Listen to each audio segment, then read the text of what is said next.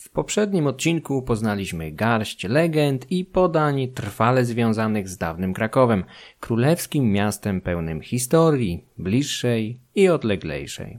W tym epizodzie poznamy kilka kolejnych miejsc spowitych mrokami tajemnic. Jeżeli oddalimy się nieco na południe od Wawelu, na którego szczycie zakończyliśmy pierwszy etap naszej podróży, przed naszymi oczami powinien prędko pojawić się najsłynniejszy z krakowskich kopców. Kopiec Krakusa, zwany również kopcem Kraka. To tajemnicze usypisko znajduje się 2 km na południowy wschód od Wawelu, w paśmie Krzemionek, na szczycie kulminacji zwanej Rękawką, wznoszącą się 271 metrów nad poziomem morza. Kopiec jest jednym z wielu tego typu historycznych konstrukcji znanych z okolic Krakowa, z których tylko nieliczne przetrwały do naszych czasów. Obecnie kopiec ma 16 metrów wysokości liczonej od podstawy, która z kolei ma 57 metrów średnicy. Płaski wierzchołek ma około 8 metrów średnicy. Dzisiaj można się łatwo dostać na sam szczyt ścieżką biegnącą wzdłuż usypiska. Obecną formę i rozmiary kopiec zawdzięcza rekonstrukcji prowadzonej w latach 50. XX wieku, podczas której w pewnym sensie usypano go od nowa, zakrywając wyrwę powstałą w efekcie prac archeologicznych prowadzonych w latach 30., tuż przed II wojną światową. Archeolog Andrzej Buko zauważył, że w rzeczywistości usypisko mogło być wyższe i szersze aniżeli obecnie. Podczas wykopalisk z lat 30. gruntownie przebadano cały kopiec od góry do dołu. Archeolodzy stworzyli lej sięgający 15 metrów od szczytu aż do samego dna obiektu, jednocześnie sukcesywnie poszerzając ów lej we wszystkich stronach, dzięki czemu zdołali przebadać 80% podstawy usypiska. Z badaniami wiązano duże nadzieje. Szczególnie liczono na odkrycie gdzieś na dnie jakiegoś bogatego pochówku legendarnego kraka. Możliwości było mnóstwo. W końcu w pierwszym tysiącleciu naszej ery rejon Małopolski gościł nie tylko Słowian, ale również chociażby Celtów, Wandalów, wymieniając jedynie kilka ludów z całej bogatej mozaiki, jaka przetoczyła się przez tę ziemię. Archeolodzy zaczęli od usunięcia wszelkich elementów nowożytnych na powierzchni kopca. Trzeba bowiem wiedzieć, że znajdowały się na nim chociażby austriackie instalacje fortyfikacyjne. Już 50 cm pod Darnią natrafiono na srebrny czeski denar wybity podczas panowania Bolesława II, czyli pomiędzy 972 a 999 rokiem. Na tej podstawie datowano najwyższe warstwy usypiska na koniec X wieku, czyli czasy Mieszka I i być może jego syna Bolesława. Badacze kopali dalej i już metr pod powierzchnią szczytu ich oczom ukazało się ciało dziecka. W tej samej warstwie znaleziono część czaszki mężczyzny oraz warstwę popiołu po jakimś ognisku. Z pewnością dziecku ani mężczyźnie, którego fragment czaszki odkryto, nie poświęcono tak ogromnego obiektu. Jednak warstwa popiołu po jakimś większym ognisku nasunęła myśl, że ciała tych dwóch osób towarzyszyły prochom kogoś ważniejszego. Słowianie w tamtym okresie mieli w zwyczaju nadkurhanowe pochówki popielnicowe, to znaczy palili zwłoki zmarłego, a następnie wysypywali je na szczycie usypiska. Ludy indoeuropejskie często wysyłały w towarzystwie dostojników jakąś służbę na tamten świat. To mogłoby tłumaczyć szczątki dwóch wcześniej wymienionych osób na szczycie Kurhanu. Naturalnie jest to jedynie hipoteza. Dwa metry od szczytu natrafiono na pozostałości korzeni wielkiego dębu oraz brzozy. Dąb, jak wiemy, był drzewem świętym na Słowiańszczyźnie, szczególnie łączonym z władcą błyskawic Perunem, podczas gdy w pozostałych częściach kontynentu stawał się drzewem wiązanym z innymi gromowładnymi bogami. To znalezisko nasunęło badaczom na myśl daleko idące wnioski. Analizując korzenie dębu, botanik profesor Władysław Szafer ustalił wiek drzewa w momencie ścięcia na 300 lat. Jego wysokość na 33 metry, a obwód na nawet 12,5 metra. Musiało więc zostać zasadzone na szczycie ówczesnego kopca na przełomie VII-VIII wieku, a następnie zostało ścięte końcem X wieku, czyli w okresie, z którego pochodził srebrny denar Bolesława II. Dąb mógł być w tym miejscu drzewem świętym, posadzonym celowo pod kątem praktyk kultowych. Posadzenie drzewa wiązanego z bóstwem nieba na najwyższym szczycie w okolicy, a więc w najbliższym niebu miejscu, byłoby bardzo racjonalnym przedsięwzięciem. Pozostałości brzozy leżące w tej samej warstwie co korzenie dębu były tak enigmatyczne, że umożliwiały wszelkie możliwe interpretacje. Niektórzy badacze sugerowali nawet, że są to resztki chrześcijańskiego krzyża, postawionego na miejscu ściętego dębu, niczym trofeum na placu zwycięskiej bitwy, jaką była walka z pogańskimi wierzeniami. Ale jest to jedynie hipoteza chwiejnie trzymająca się na własnych nogach. Kopano więc dalej. Do głębokości nieco ponad 5 metrów od szczytu archeolodzy usuwali całą ziemię, badając w ten sposób każdy centymetr sześcienny nasypu. Poniżej tej głębokości zaczęli tworzyć wspomniany wcześniej lej wewnątrz pozostałej części obiektu. Dalsze badania pozwoliły przeanalizować pozostałą część kopca aż do jego podstawy, na której znaleziono warstwę piasku. Owa gruba na metr warstwa piasku, uformowana w swego rodzaju niewysoki kopiec, była najstarszą usypaną przez człowieka częścią badanego obiektu. Podczas odsłaniania kolejnych metrów uczeni odnaleźli tzw. Tak negatyw po drewnianym słupie, który znajdował się kiedyś wewnątrz kopca. Jednocześnie kolejne warstwy tworzył piasek, glina, ił i ziemia. W kolejnych warstwach znajdowały się przemieszane ze sobą drobne pozostałości ceramiki, zabytków metalowych, krzemiennych oraz kości pochodzące z wielu epok historycznych. Od mezolitu, czyli środkowej epoki kamienia, poprzez neolit, kulturę łużycką, przeworską, pomorską. Słowem, były to materiały mogące mieć od 8 do 1,5 tysiąca lat, licząc od momentu, w którym piszę te słowa, co utrudniłoby datowanie kopca, gdyby nie pewien element znaleziony na samej jego podstawie. Na samym dnie leja, 15,5 metra od szczytu, odkryto brązowe awarskie okucie pasa w kształcie śmigiełka, datowane na przełom VII-VIII wieku naszej ery. Wygląda na to, że właśnie początkiem VIII wieku rozpoczęto usypywanie kopca z piasków, kamieni, iłów i ziemi wydobywanych na pobliskim terenie. Ktoś z pracujących przy budowie mógł wtedy zgubić okucie pasa bądź końskiego rzędu wykonane w stylu przypominającym podobne przedmioty używane przez koczowniczych awarów, którzy we wczesnym średniowieczu odegrali bardzo dużą rolę w Europie Środkowej i na Bałkanach. Nie ma dowodów na trwałe zasiedlenie Małopolski przez koczowników, ale mogli oni przemieszczać się tymi terenami ciągnąc ze wschodu na zachód Europy podczas najazdów na państwo Franków. Źródła pisane z wczesnego średniowiecza informują nas, że Awarowie na jakiś czas uzależnili od siebie żyjących na Bałkanach i w Europie Środkowej Słowian. Awarskie okucie mogło wreszcie znaleźć się w Małopolsce na skutek wymiany handlowej, bądź jako lokalny wytwór naśladujący modę koczowników. Jak jednak wytłumaczyć w kopcu istnienie przemieszanych pozostałości kultury materialnej, czyli innymi słowy śmieci, licznych kultur od mezolitu aż po późną starożytność? Po prostu podczas usypywania wzniesienia korzystano z materiałów eksploatowanych w miejscu, gdzie wcześniej musiała znajdować się jakaś osada, istniejąca być może z przerwami przez tysiące lat. Kopiec scalono dzięki wspomnianym palom i promieniście odchodzącym od niego drewnianym płotkom z plecionki budowanym w jego wnętrzu. Dzięki temu kopiec nie rozpadł się tuż po zbudowaniu. Aby dodatkowo zabezpieczyć wnętrze przed przenikaniem wód opadowych, Wierzchnią warstwę pokryto iłami znanymi z niewielkiej przepuszczalności wody. Co ciekawe, w kilku miejscach tuż pod samą darnią odkryto przedmioty pochodzące z późnego średniowiecza, mogące być zgubami bądź pozostałościami po wykopach o charakterze rabunkowym. Kopiec przyciągał rabusiów i domorosłych poszukiwaczy skarbów, gdyż od dawien dawna krążyły opowieści, jakoby skrywał w sobie szczątki samego Krakusa. W podobny sposób u podstawy mogło się znaleźć awarskie okucie, zupełnie przypadkowo przeniesione podczas transportu ziemi z innego miejsca. O grzebalnym charakterze kopca mogła świadczyć jego tradycyjna nazwa rękawka. W ludowej tradycji zwykło się uważać, że termin rękawka wziął się od sposobu, w jaki usypano obiekt, to jest nosząc ziemię rękami. Ta etymologia jest oczywiście błędna i muszę przyznać się, że w jednym z poprzednich odcinków stworzonym jakiś rok temu sam się na nią powołałem. Mój błąd. Aleksander Krawczuk w jednej ze swoich ostatnich książek, Polska za Nerona, wywodzi termin rękawka od starosłowiańskiego rakwa, rakiew, oznaczającego trumnę. Raka w języku serbskim do dzisiaj oznacza grób, a rakew w czeskim to trumna. Prace archeologów w latach 30. doprowadziły do zbadania niemal całego kopca. Przed ingerencją ich łopat ustrzegły się jedynie najbardziej zewnętrzne ściany sztucznego wzniesienia. Pomimo tego wewnątrz nie znaleziono żadnego pochówku poza uszkodzonymi szczątkami jakiegoś dziecka i mężczyzny tuż pod szczytem. Jak już wspomniałem wcześniej, zwłoki dostojnika, dla którego być może przeznaczono cały kopiec, poddano kremacji i rozsypano na jego szczycie.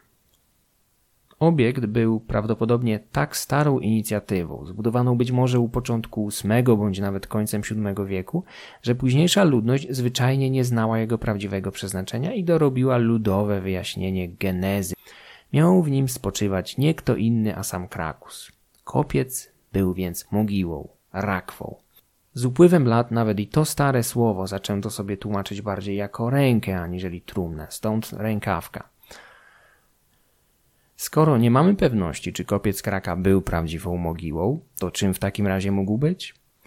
Po dziś dzień u jego stóp, tak jak i przed wiekami, w pierwszy wtorek po świętach Wielkiej Nocy gromadzi się gwarny tłum kupujący różne świecidełka i słodycze, a całą imprezę uświetniają pokazy rekonstrukcji historycznych.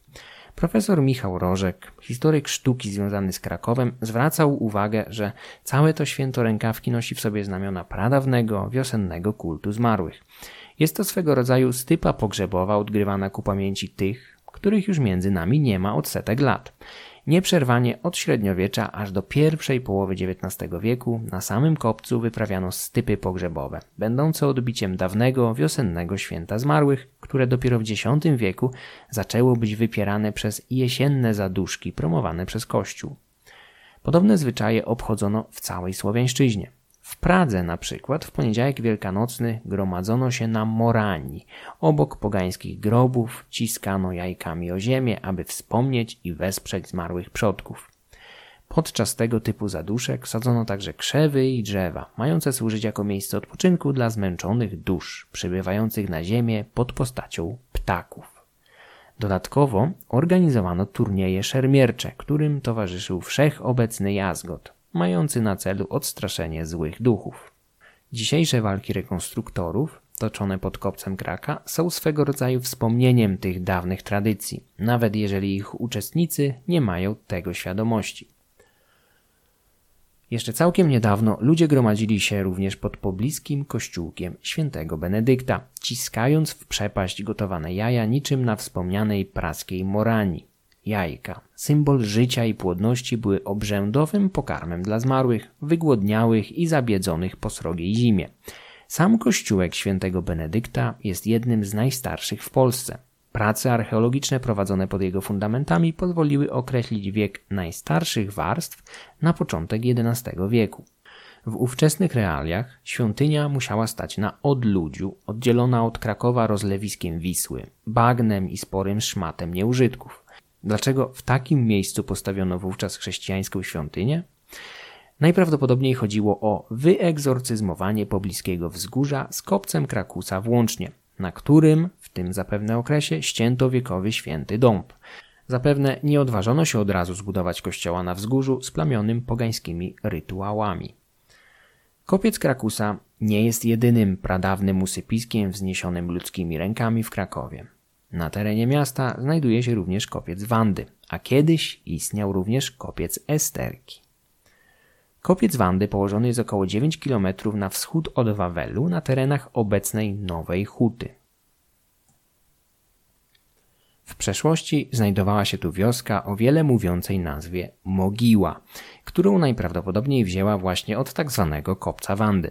Podobnie jak w przypadku sławniejszego kopca Kraka, tak i ten, poświęcony córce legendarnego założyciela Krakowa, od zawsze traktowano jako grobowiec. Sama Wanda z kolei pojawiła się po raz pierwszy u mistrza Wincentego Kadłubka, który uczynił ją córką i następczynią legendarnego Kraka. O rękę dziewczyny starało się wielu władców sąsiednich plemion, ale to książę Alemanów Rodryk był najbardziej zmobilizowany do poślubienia krakowskiej królewny. Wanda jednak nie chciała słyszeć o zamąż pójściu. Odrzucenie zalotów Rodryga równałoby się jednak obrazie księcia, a w konsekwencji również wyniszczającej wojnie. Wanda postanowiła więc szlachetnie poświęcić swoje życie, tonąc w nurcie Wisły. XV-wieczny kanonik krakowski Jan Długosz dopisał dalszą część historii, łącząc postać Wandy z kopcem z Nowej Huty. Zdaniem Długosza Ciało królewny wyłowiono w okolicach wsi nazwanej później Mogiłą, od kurhanu usypanego dla zmarłej władczyni. Sama legenda Wandy jest jedną z najbardziej żywotnych w polskiej tradycji. Kolejni kronikarze, pisarze i poeci swobodnie dostosowywali ją do realiów, w jakich przyszło im żyć. U kadłubka Wanda odrzuciła zaloty księcia Alemanów, który zdruzgotany miał popełnić samobójstwo. Następnie królewna ofiarowała się bogom w dziękczynieniu za uratowanie kraju, skacząc w nurt Wisły, którą nazwano od jej imienia Wandal, a jej poddanych Wandalami. W ten sposób sprytny kadłubek połączył Polaków z plemieniem germańskich Wandalów, w efekcie czego do dzisiaj co jakiś czas możemy spotkać się z poronionymi teoriami, wedle których Wandalowie, którzy zdobyli Rzym w 955 roku, byli Słowianami, a ich władca Genzeryk to nie kto inny, a nasz swojski Gąsiorek. Tak czy inaczej, dopiero w ostatnich stuleciach ewolucja mitu otaczającego Wandę zrodziła wersję ostateczną, podkreślającą niechęć do alemańskiego księcia wynikającą z podłoża etnicznego. Pod zaborami postać Wandy, co Niemca nie chciała, stała się wysoce atrakcyjna dla podtrzymania oporu wobec germanizacji oraz nadziei na odzyskanie przez kraj niepodległości. Kopiec Wandy ma 14 metrów wysokości od podnóża oraz około 45 metrów szerokości podstawy. Przez stulecia samo wzniesienie oraz jego okolice były eksploatowane na różne sposoby, choćby poprzez budowę w XIX wieku austriackich fortyfikacji rozebranych dopiero w latach 60. XX stulecia. Pierwszymi poważniejszymi, nieinwazyjnymi pracami archeologicznymi na kopcu były badania georadarowe, przeprowadzone końcem 2016 roku, które wykryły pewne anomalie w obrębie wzniesienia. Nie wskazywały one jednak na istnienie jakiejkolwiek komory grobowej wewnątrz obiektu. W bezpośredniej okolicy kopca Wandy niejednokrotnie odnajdywano artefakty z różnych okresów historycznych i prehistorycznych, począwszy od młodszej epoki kamienia, stąd utożsamianie obiektu z wczesnym średniowieczem jest spowodowane jego podobieństwem do sławniejszego kopca Krakusa. Ostatnim z krakowskich kopców, o jakim chciałbym dzisiaj opowiedzieć, jest nieistniejący już tzw. Tak kopiec Esterki – Znajdował się około 3 km na północny zachód od Wawelu, na terenie ogrodu Pałacu Królewskiego w Łobzowie. Co ciekawe, leżał on na przedłużeniu linii prowadzącej z kopca Krakusa poprzez wzgórze wawelskie na północny zachód. Pierwsze badania kopca przeprowadzono już końcem XVIII wieku z inicjatywy samego króla Stanisława Augusta Poniatowskiego. Ostatni król Polski liczył, że znajdzie wewnątrz grób Żydówki Estery, kochanki króla Kazimierza Wielkiego, rozsławionej wzmianką w rocznikach Jana Długosza, który postać Żydówki najprawdopodobniej wymyślił.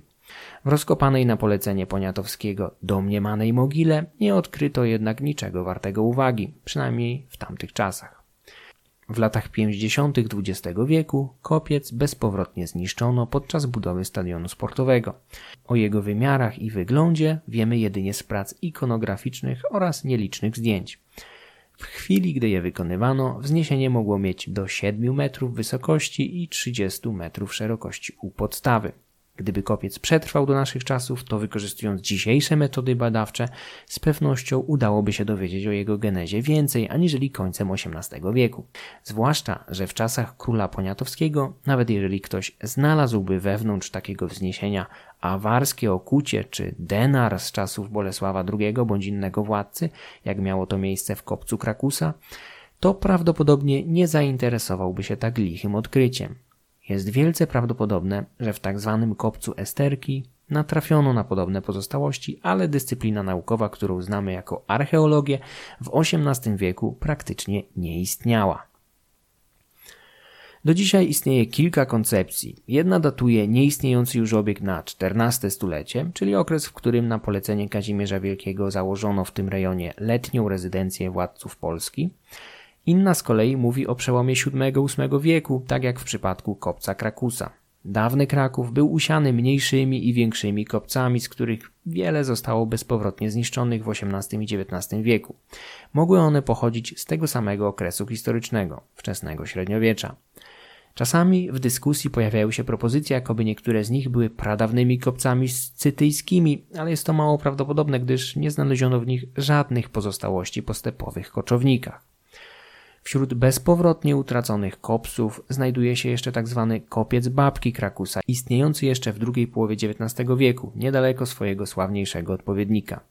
Nie wiemy o nim nic poza zbliżoną lokalizacją oraz faktem, że był stosunkowo niewielki. Krakowskie kopce od wieków łączono z pochówkami, najczęściej Krakusa, pod którego osobą skrywać miał się jakiś książę Wiślan – Póki co badania archeologiczne nie potwierdziły ze stuprocentową pewnością niczego podobnego. Nie musi to oznaczać, że kopce nie były kurhanami, choćby symbolicznymi, na których rozsypano prochy zmarłych.